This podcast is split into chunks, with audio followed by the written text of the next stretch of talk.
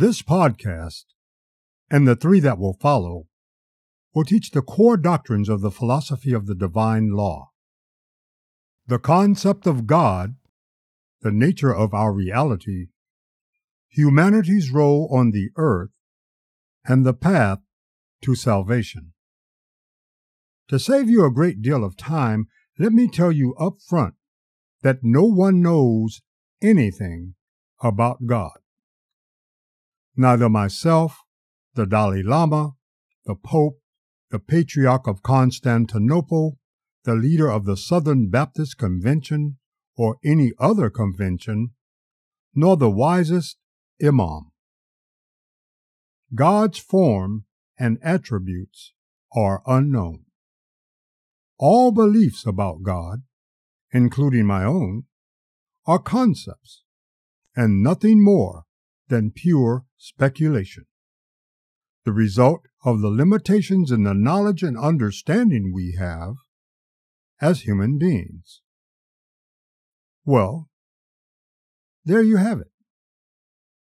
So, if you have something else to do, what I'm going to talk about is that which I have knowledge of the philosophy of the divine laws concept of God. And I'll sometimes contrast it with other concepts of God to illustrate its differences. Here's what I mean.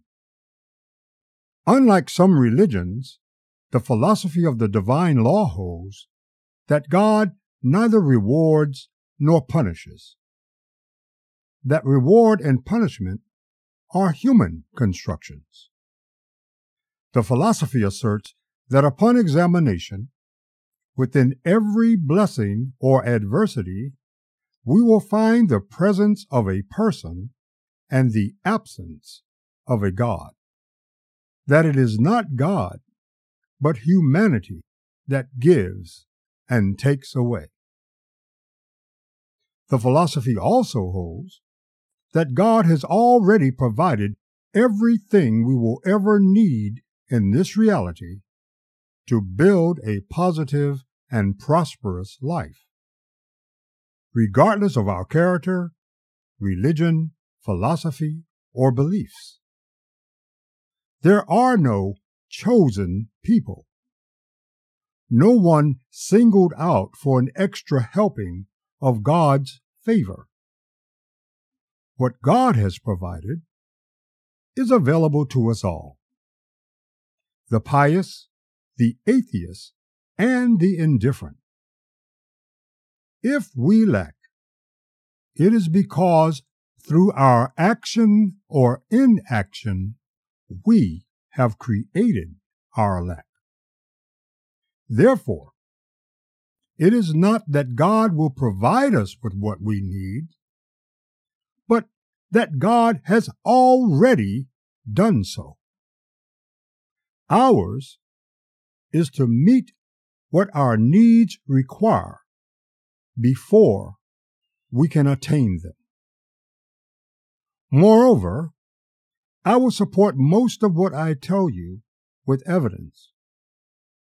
When I present a concept that is a belief, I will acknowledge that it is. For example, the third brick of the foundation of understanding states I am God's creation. God's divine essence is inherent within me and within all that exist. God created all that we know and all that we do not know. God's reason for creation and God's method of creation is not my concern. When we unpack that statement, we find that two of its aspects are beliefs that I'm God's creation, and that God created all that we know and all that we do not know. I cannot show evidence of that. We also find that another aspect of that statement, God's divine essence is inherent within me and within all that exist, is also belief.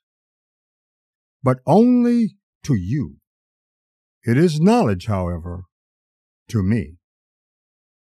In fact, that God exists also requires your belief, but not mine. I experience God through God's divine essence. Therefore, God's existence is knowledge to me. And though I cannot prove it to you, I know God exists. However, I cannot know if God's divine essence is inherent within all that exists. That is belief. Look around you. Look up. Look down. Go outside and check things out. If you educate yourself about it, you'll learn that we live in the universe. We are part of the Milky Way galaxy in a small solar system on a planet we call Earth. And because we are a part of it, and we can see it, that the universe came into being is a fact. However, that a being planned and created the universe is a belief. And because we cannot show testable and provable evidence of how the universe came into being, our primary concern should not be how or what created the universe, but the challenges we face living in it. Stop searching for God. Stop searching and look within. Hi, and welcome to the podcast. I'm Adam Ripley, the avatar for the Beyond the Rituals community. If you are a first time listener, welcome to the program. If you are a returning listener, welcome back. Today's subject the philosophy of the divine laws concept of God. But first, a quick commercial. If you enjoy our podcasts, you can listen to them on the go. Search for Discerning Truth. We're on all the major podcast platforms. So subscribe and rate them wherever you listen. By doing so, you let us know that you support what we are doing and encourage us to continue. Thanks in advance. Now, on with the podcast.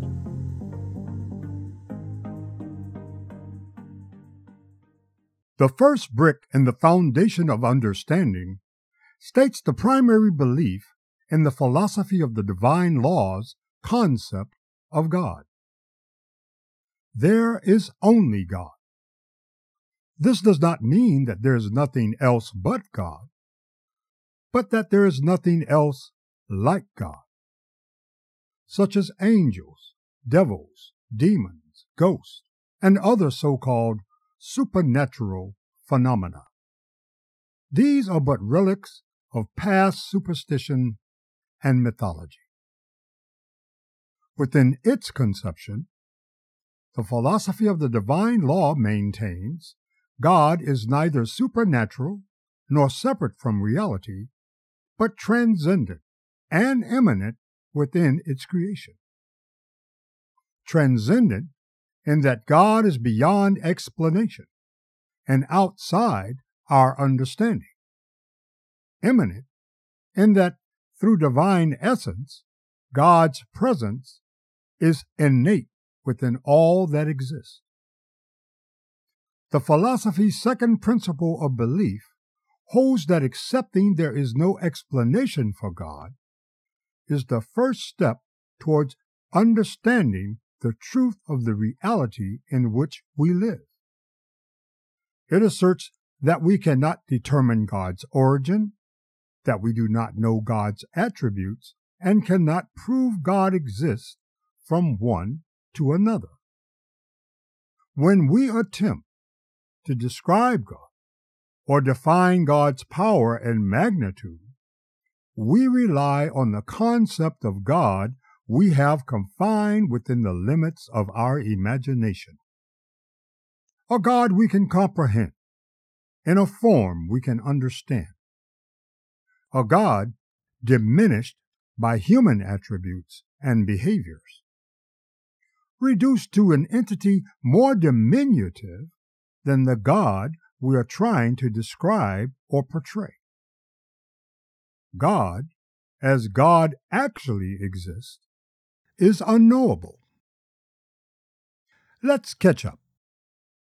Earlier, we learned that no one knows anything about God, that God's form and attributes are unknown, that God created all that we know and all that we do not know, that God is inherent within all that exists, and that we should not be concerned with God's reason or God's method of creation. And swimming in all that alphabet soup I said a few moments ago is the concept that there is only God, that God is not supernatural, but both transcendent and immanent, and that God is unexplainable. Many believe they share God with others within the boundaries of their religion. Hindus, Jews, Christians, Muslims, all religions that profess a deity teach that their members share and experience their respective God collectively. The philosophy of the divine law maintains that this belief and teaching is false and contends that God, though not personal, is an individual experience. An intimate understanding manifest to those who accept Him. Now, although I've used Him throughout this presentation, I want it to be clear that I'm not proclaiming that God is male or in any way anthropomorphic. God's form and attributes are unknown. I use Him simply because that is the way I talk.